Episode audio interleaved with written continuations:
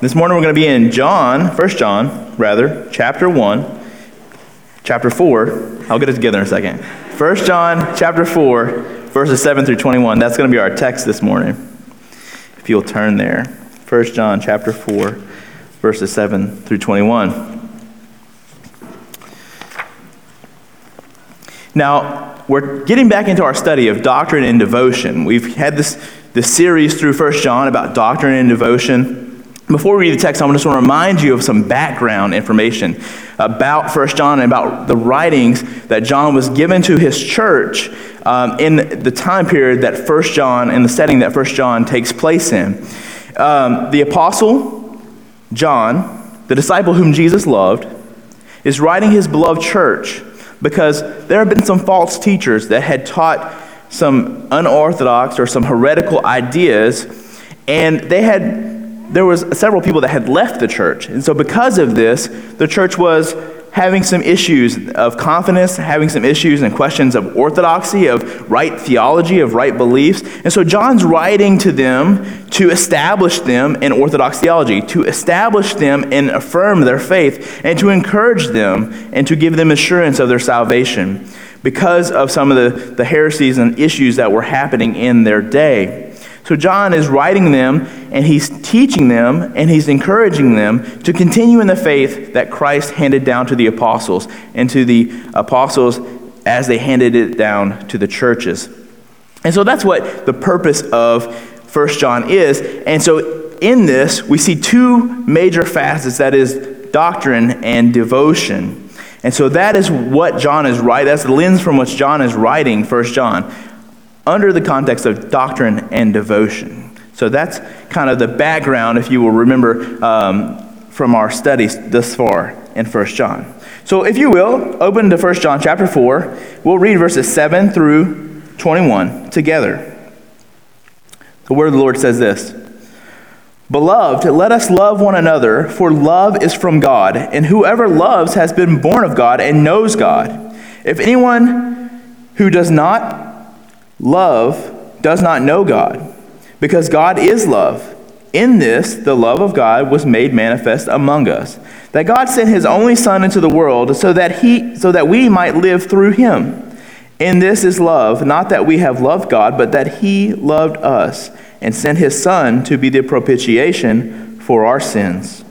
Beloved, if God so loved us, we also, we also ought to love one another. No one has ever seen God. If we love one another, God abides in us, and his love is perfected in us. By this we know that we abide in him and he in us, because he has given us his Spirit. And we have seen and testified that the Father has sent his Son to be the Savior of the world. Whoever confesses that Jesus is the Son of God, God abides in him, and he in God. So we have come to know and to believe the love that God has for us. God is love, and whoever abides in love abides in God, and God abides in him. By this is love perfected with us, so that we may have confidence for the day of judgment, because as he is, so also are we in this world. There is no fear in love, but perfect love casts out fear. For fear has to do with punishment and whoever fears has not been perfected in love. We love because he first loved us. If anyone says, I love God, and hates his brother, he is a liar. For he who does not love his brother, whom he has seen, cannot love God, whom he has not seen. And this commandment we have from him whoever loves God must also love his brother. This is the word of the Lord. So, this is our text, and this is what we're going to be studying this morning. And we're going to look at the major repetitive theme in this text that is love. In this portion of our text in 1 John, John's going to identify the main motivation of our Christian life and expose to us a key component or a key characteristic of the nature of God that is love.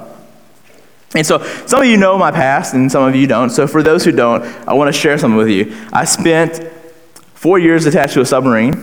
Of those four years, about one and a half of those years was spent underwater.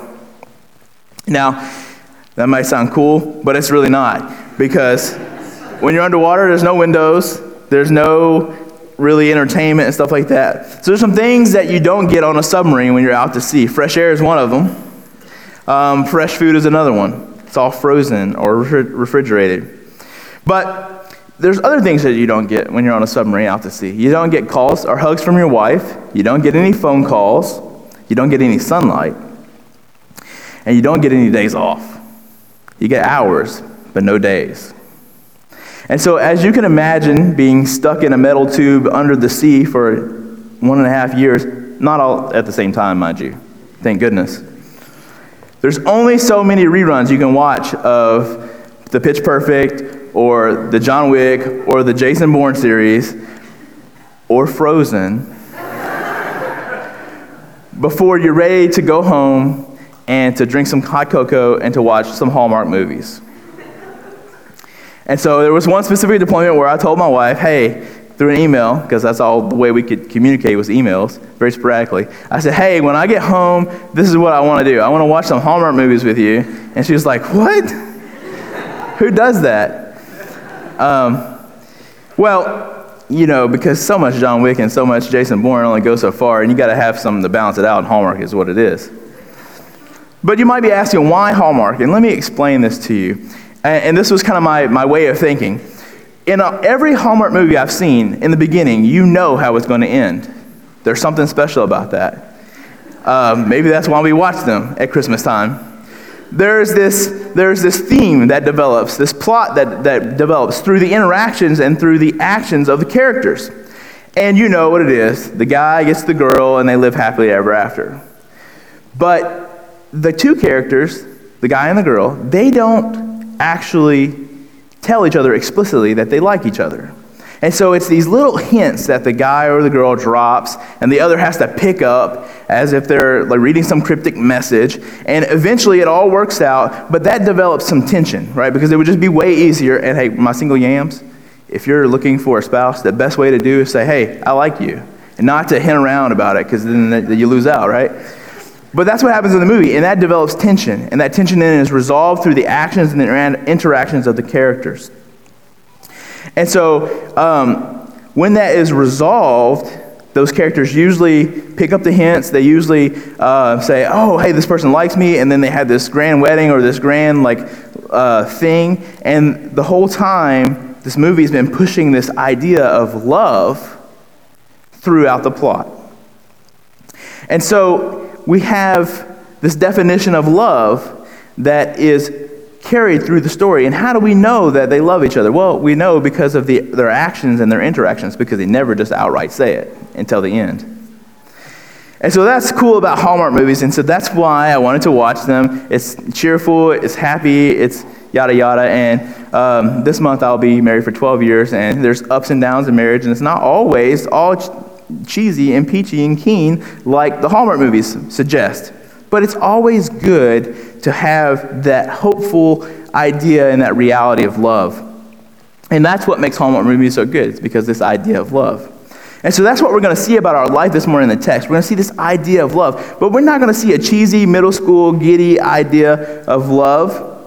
You know, we're going to see a deep, a rooted, and a thorough definition, a good and and a beautiful demonstration of love, and then the requirement and the desire for us to, to reciprocate that love to one another.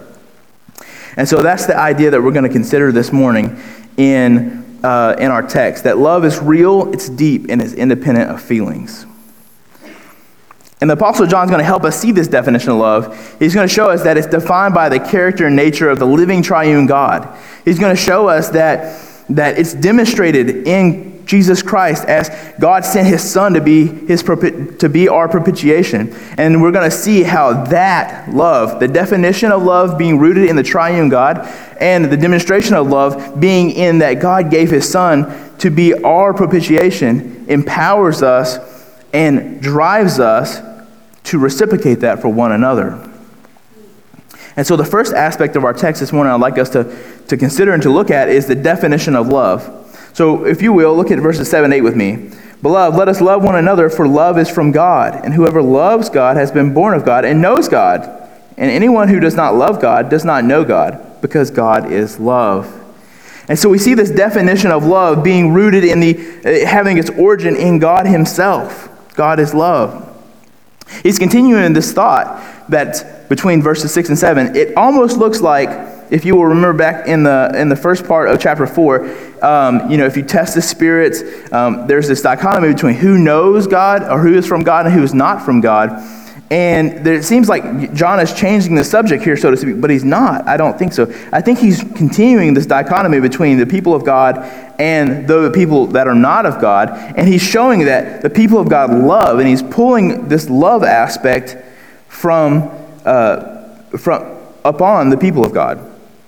And so he's saying the people of God love while the people that are not of God do not love. He's continuing his thought and he's progressing this thought and he's going to mature it through this idea of love. And so he's so that we must consider then in verse 7 that the command to love one another is built upon obeying God and being the people of God.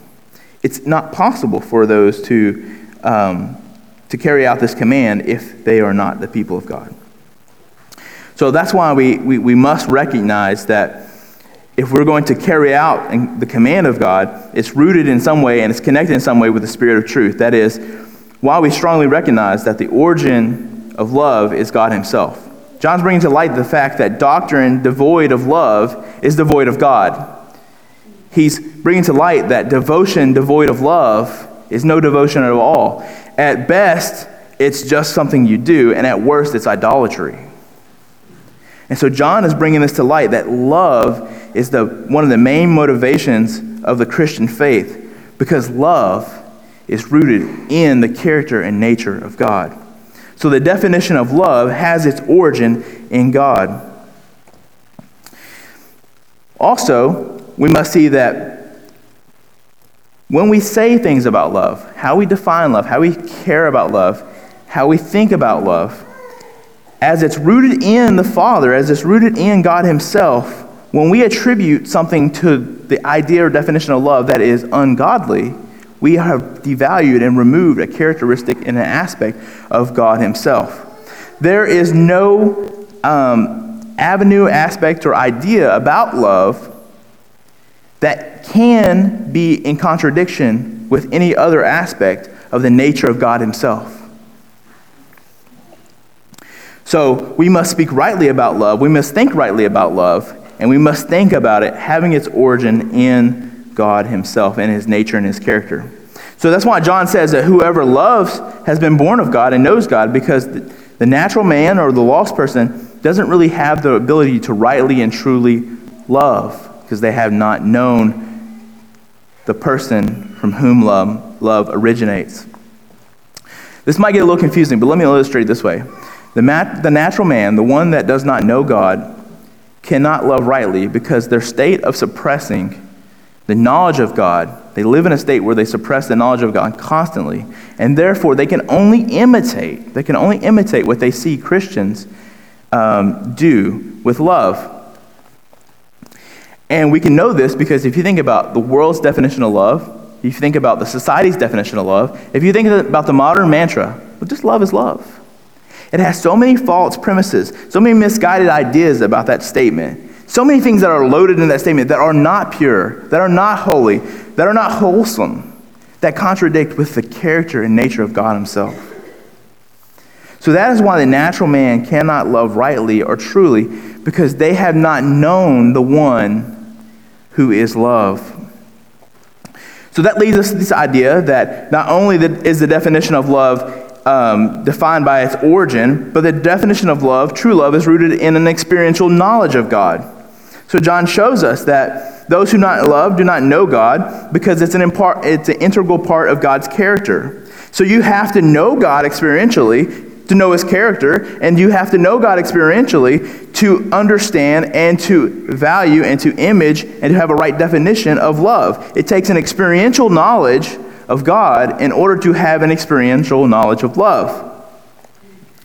And so that leads us to ask ourselves a question. We have to, this has to confront us in some way, and we have to ask ourselves this question Do I love like God loves? Do I love God's people? And if the answer is anything other than yes, then we have to check ourselves at the door. Doesn't mean we can't have differences of opinion, doesn't mean we can't have disagreements, but it does mean that we have to love in the way that God loves. We have to have the same perspective of love that God has. And God has loved us through his grace. This means that we have to look at each other with grace filled eyes. It means that, that, that the immense kindness of God, the immense kindness that God has shown to us, is an expression of love that obligates, that motivates, and that calibrates our love for others.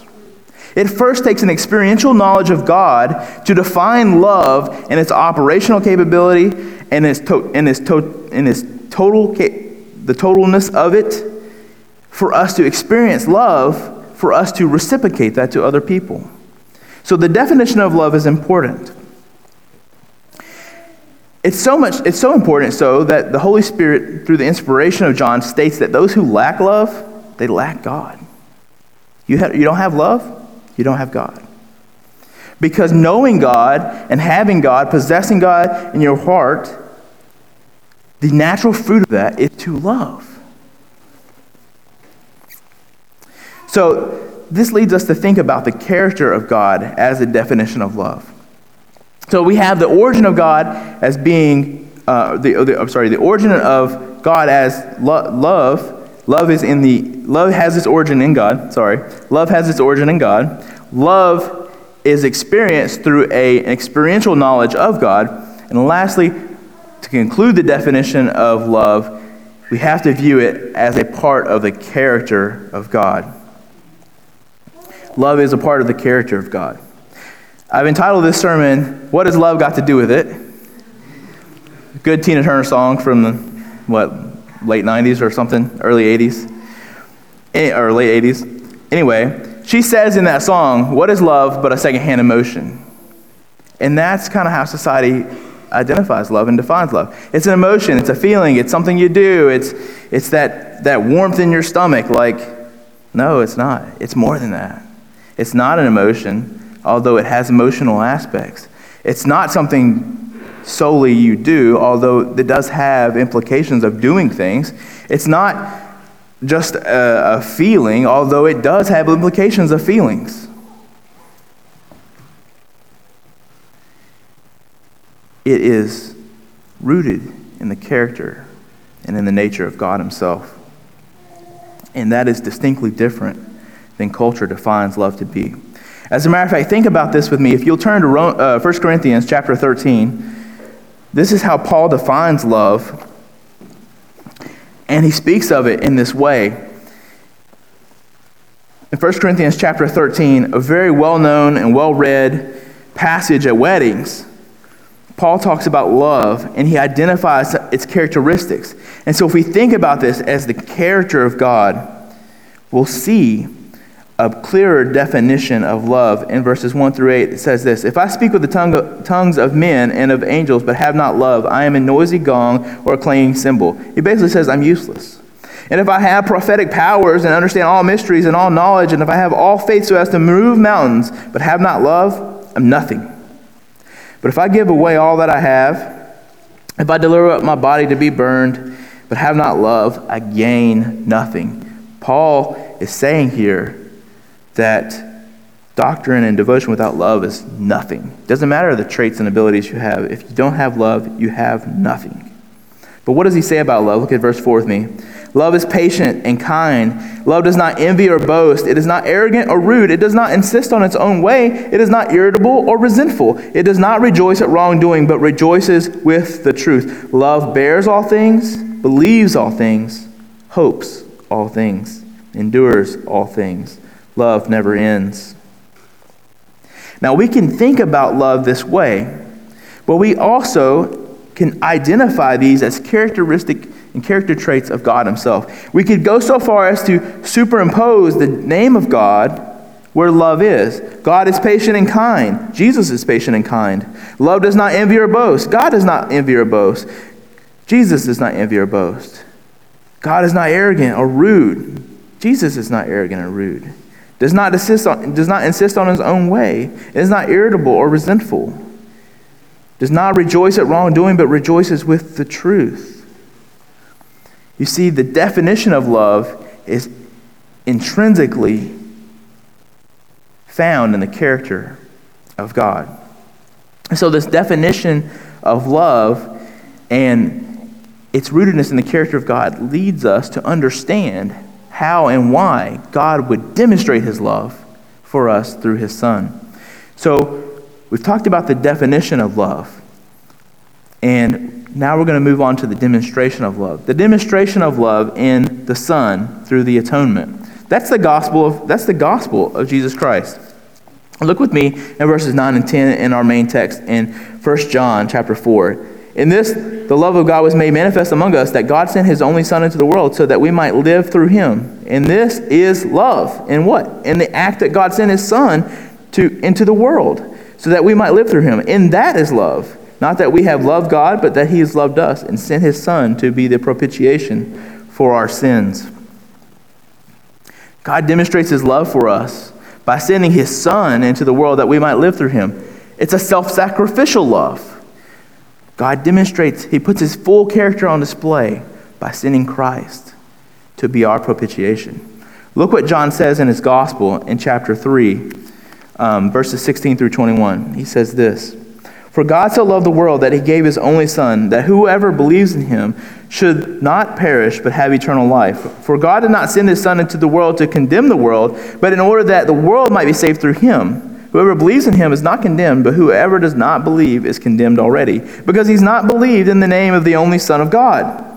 And this is the judgment that the light has come into the world, and people love darkness rather than the light, because their works were evil. For everyone who does wicked things hates the light and does not come to light, lest his work should be exposed. But whoever does what is true comes to the light, so that it may be clearly seen that his works have been carried out in God.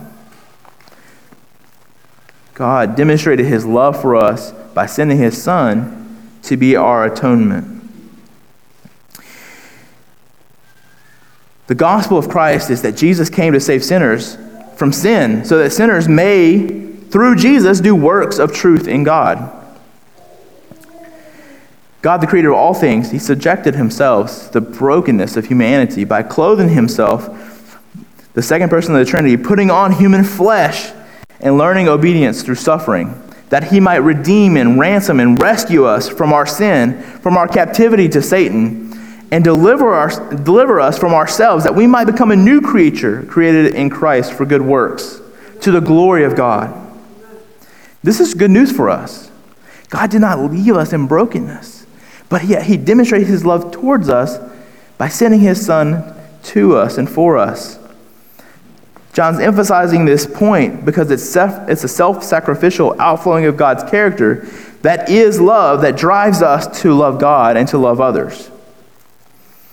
Let's put it this way it wasn't our love that, for God that drove Christ to the cross. It wasn't our piety to God that drove Christ to the cross. Rather, it was God's love for us.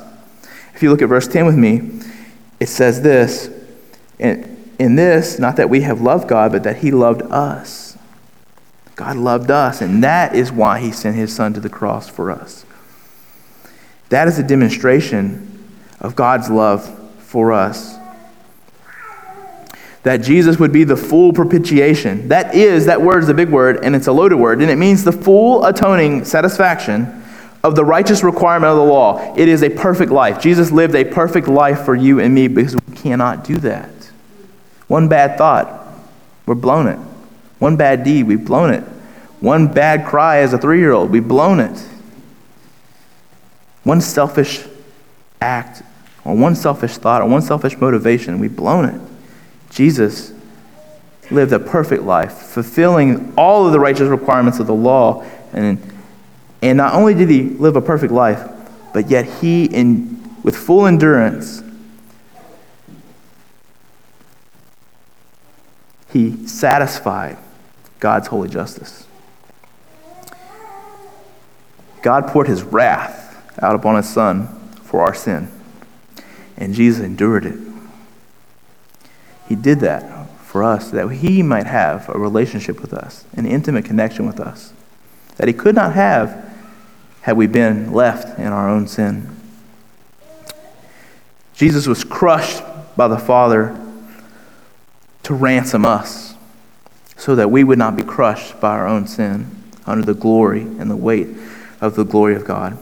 Paul says it like this in Ephesians chapter 2. He says in verses 1 through 7 And you were dead in your trespasses and sins, and once you once walked, following the course of this world, following the prince of the power of the air, the spirit that is now at work in the sons of disobedience among whom we all once lived in the passions of our flesh, carrying out the desires of the body and of the mind, and were by nature children of wrath like the rest of mankind. But God, being rich in his mercy, because of the great love with which he has loved us, even when we were dead in our trespasses, has made us alive together with Christ. By grace you have been saved, and raised us up with him, and seated us with him in the heavenly places in Christ Jesus, so that in the coming ages he might show the immeasurable riches of his grace and kindness towards us in Christ Jesus. That's good news, church. That's the demonstration of love that God has provided to us in his Son.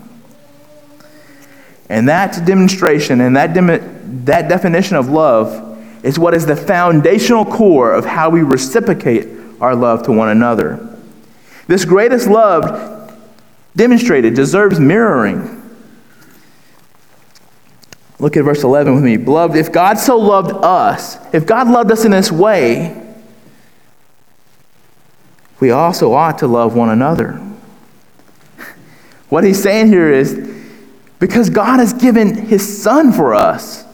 He has crushed his son under the weight of our sin so that we can live with him. If he would love us that way, if he would show us love in such a magnificent way, there is no excuse for us not to love each other.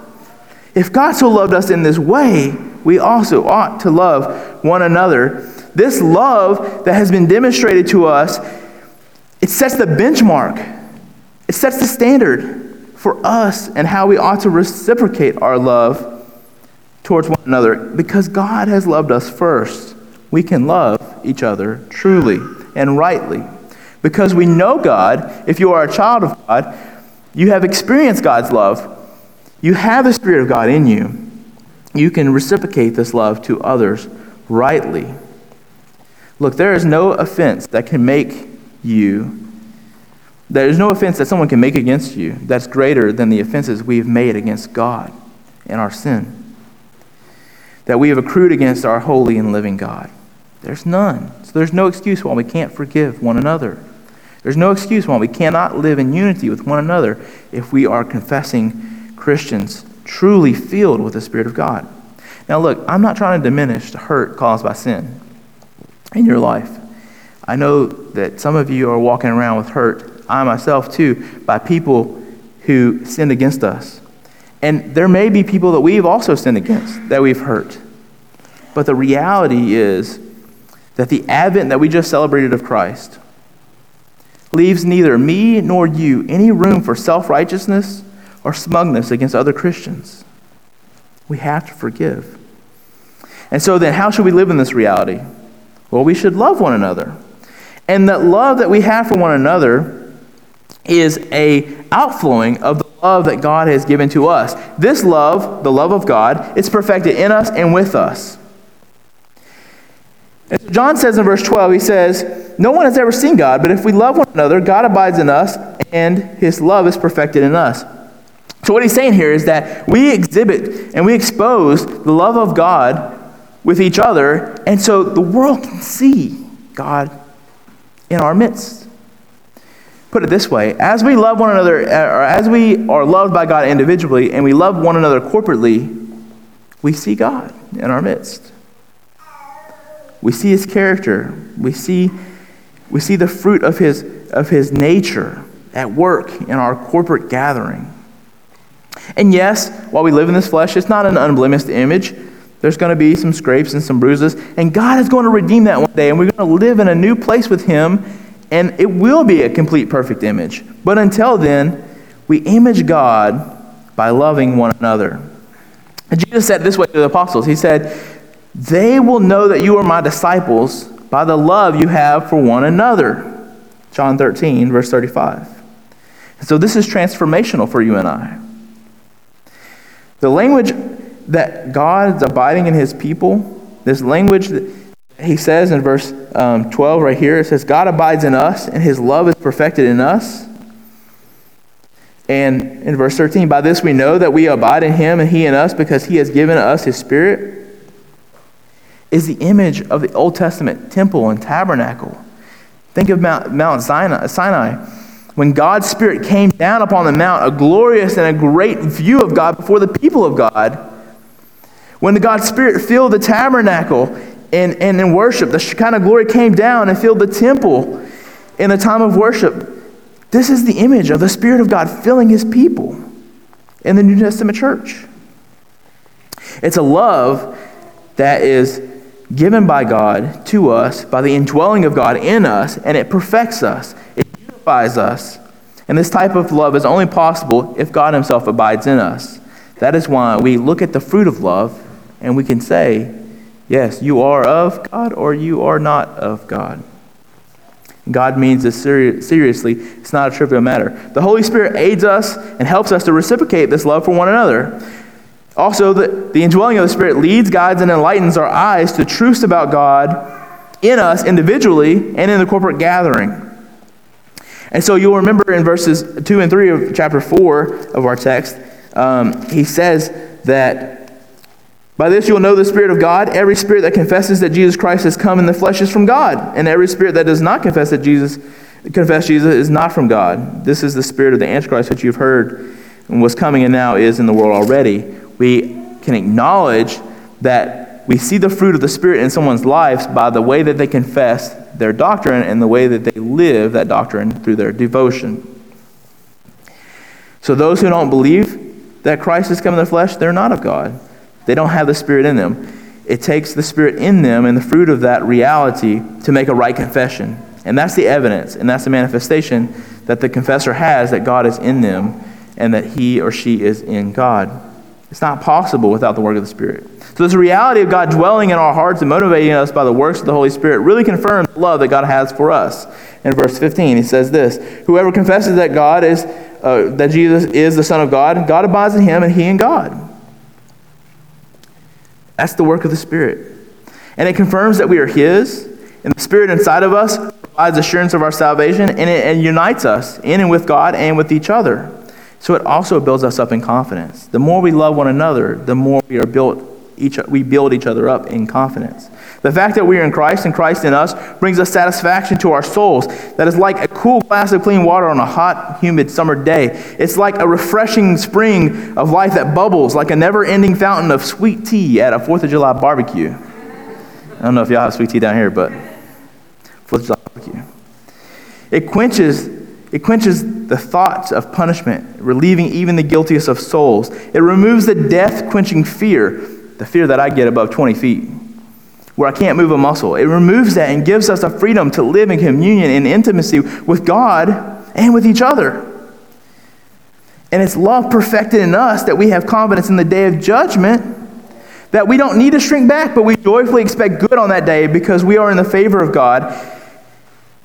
And it's that love that we know, it's that, that spirit that in, in, indwells in us that we know that we are His and He is ours. Should we have reverential fear? Yes. But that's not the fear that John is talking about. He's talking about a fear that it is the expectation of the punishment of sin. And perfect love, love casts that fear out. Why? Because, because Jesus was crushed for our sin. And so the fear that is cast out is a fear that prevents action. It's a fear that removes intimacy with God.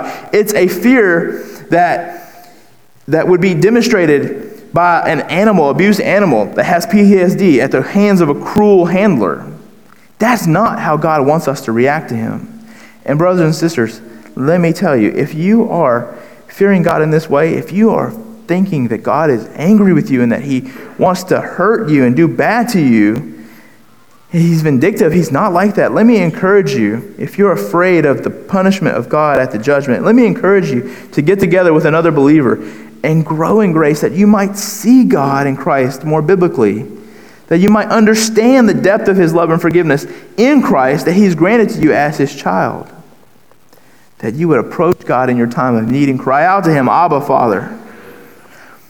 The afraid type posture is not the reaction that God desires for his people because that's not the demonstration of love. The demonstration of love that God has provided for us in Christ is that he has paid the penalty for our sin, that we might live in intimate communion with him joyfully. So that means that the, that the phrase, blessed and highly favored, is our truest reality because God does see us as his own people, and he does love us this way. And so he does only see good for us. And that's exciting, but also motivating. Look in verse 19 with me of our text. We love because he first loved us. We know that God wants good for us. And we know that He wants good for us because we can, we can see it in one another. It, our, our spirit, the Lord's Spirit, bears witness with our spirit that we are His when we are in community with one another. But this does come with a warning. John does not sugarcoat it in verse 20. He says, If anyone says, I love God and hates his brother, he's a liar. And he does not. He, for he does not love his brother whom he has seen, cannot love God whom he has not seen. This is the warning. Not all people who confess to be Christians are Christians. So let us test their fruit and see if they actually are true confessing Christians. In like manner with John's command to test the spirits is the reality that those who say that they love God but hate their brother, they're liars. They say they have good doctrine but no devotion, they're liars. They say they have good devotion, and no doctrine, they're liars. No, You have to have good doctrine that's motivated by love and good devotion that's motivated by love. And those two only can go hand in hand if the Spirit of God indwells you. And so, John shows us the illogicalness, the stupidity of a confession that's coupled with evil action. He shows us that it's not possible to love God whom you have not seen and hate your brother whom you have seen. Mind you, your brother is created in the image of the invisible God. we would say sus. For those who have a confession, their actions ought to match their words. Otherwise, they be sus. They might not be who they say they are. And that's the kind of people that John was dealing with in the first century church. They said one thing, did another. So, this does ask us to examine ourselves in light of this. We have to ask us ask ourselves how we are reciprocating the love that God has given to us in Christ. We have to ask ourselves if we're loving each other self sacrificially in the that God has loved us. We have to ask ourselves do we have communion and intimacy with God and with God's people? Do we have a warped perception of God that might breed anxiety, expecting punishment, instead of having confidence in, in considering the judgment of Christ? Do we shrink back when we think about who God is and His holiness. Yes, we should reverence His holiness, but yet we are a part of His kingdom, and His love for us should draw us to Him and not push us away from Him. So we have to ask do we love Christ um, this way? And we have to ask do we love God's people properly? Then we have to ask ourselves where can we improve? What areas of our life is repentance required? Because if we repent from our sins, he is faithful and just to forgive us our sins and to cleanse us from all unrighteousness, that we might have intimacy with him again. So, as we conclude, to sum everything up in one statement, read verse 21 with me. And this is a commandment which we have from him whoever loves God must also love his brother. If we love God, we must also love our brothers and sisters. So, what does love got to do with it? Everything. It's not a secondhand emotion or a Hallmark story, but rather deep and truly defined by the, by the character and nature of God, demonstrated through the Son and his self sacrificial giving by taking our place, by taking our sin upon, upon himself, by paying that penalty so that we may have true intimacy with him for all eternity. Our actions do tell the story of a reality that we live inside of. And people will read us and look at us. And our story and our actions do tell us tell them and tell each other something about ourselves, about our church, and about our God. Our actions reveal the true nature of our heart. And God, by his attributes, defines love, not our culture or anything else. God and his Son demonstrates this love through the atonement. That is the gospel. That is the good news. And that uh, should empower and drive us. God empowers us through his Holy Spirit and commands us to reciprocate this love to one another. And we trust in Christ to let us, we trust in Christ. And we also enjoy each other in this life. So let us commit this New Year's Day to walk together in love with one another today and forevermore. This is the word of the Lord. Thanks be to God. Pray with me with. Father, we thank you for this day that you've given us to study your word, to see how you love us and how you demonstrated your love to us, and that while yet we were sinners, you died for us. God, help us to be cognizant of this reality from this day forward and, and, and help us to see that true doctrine has to be coupled with love, has to be rooted in you. And true devotion has to have good doctrine, it has to be motivated by love. And it, and it brings a beauty in the congregation of the saints. Father, help us to love one another, although we do it imperfectly. Help us to love one another in the way that you have loved us, in the way that you've given yourself for us. Help us to bear one, with one another, and help us to walk joyfully with one another, and help us to look to you joyfully and expect good from you. Help us to approach you and be intimate with you because you have loved us with such a great love. And help us to reciprocate that in our congregation with each other. That they may know us, that we are your disciples by the love that we have for one another. May that be our reality, Lord. Empower us by your Spirit and by your grace. In Jesus' name, amen.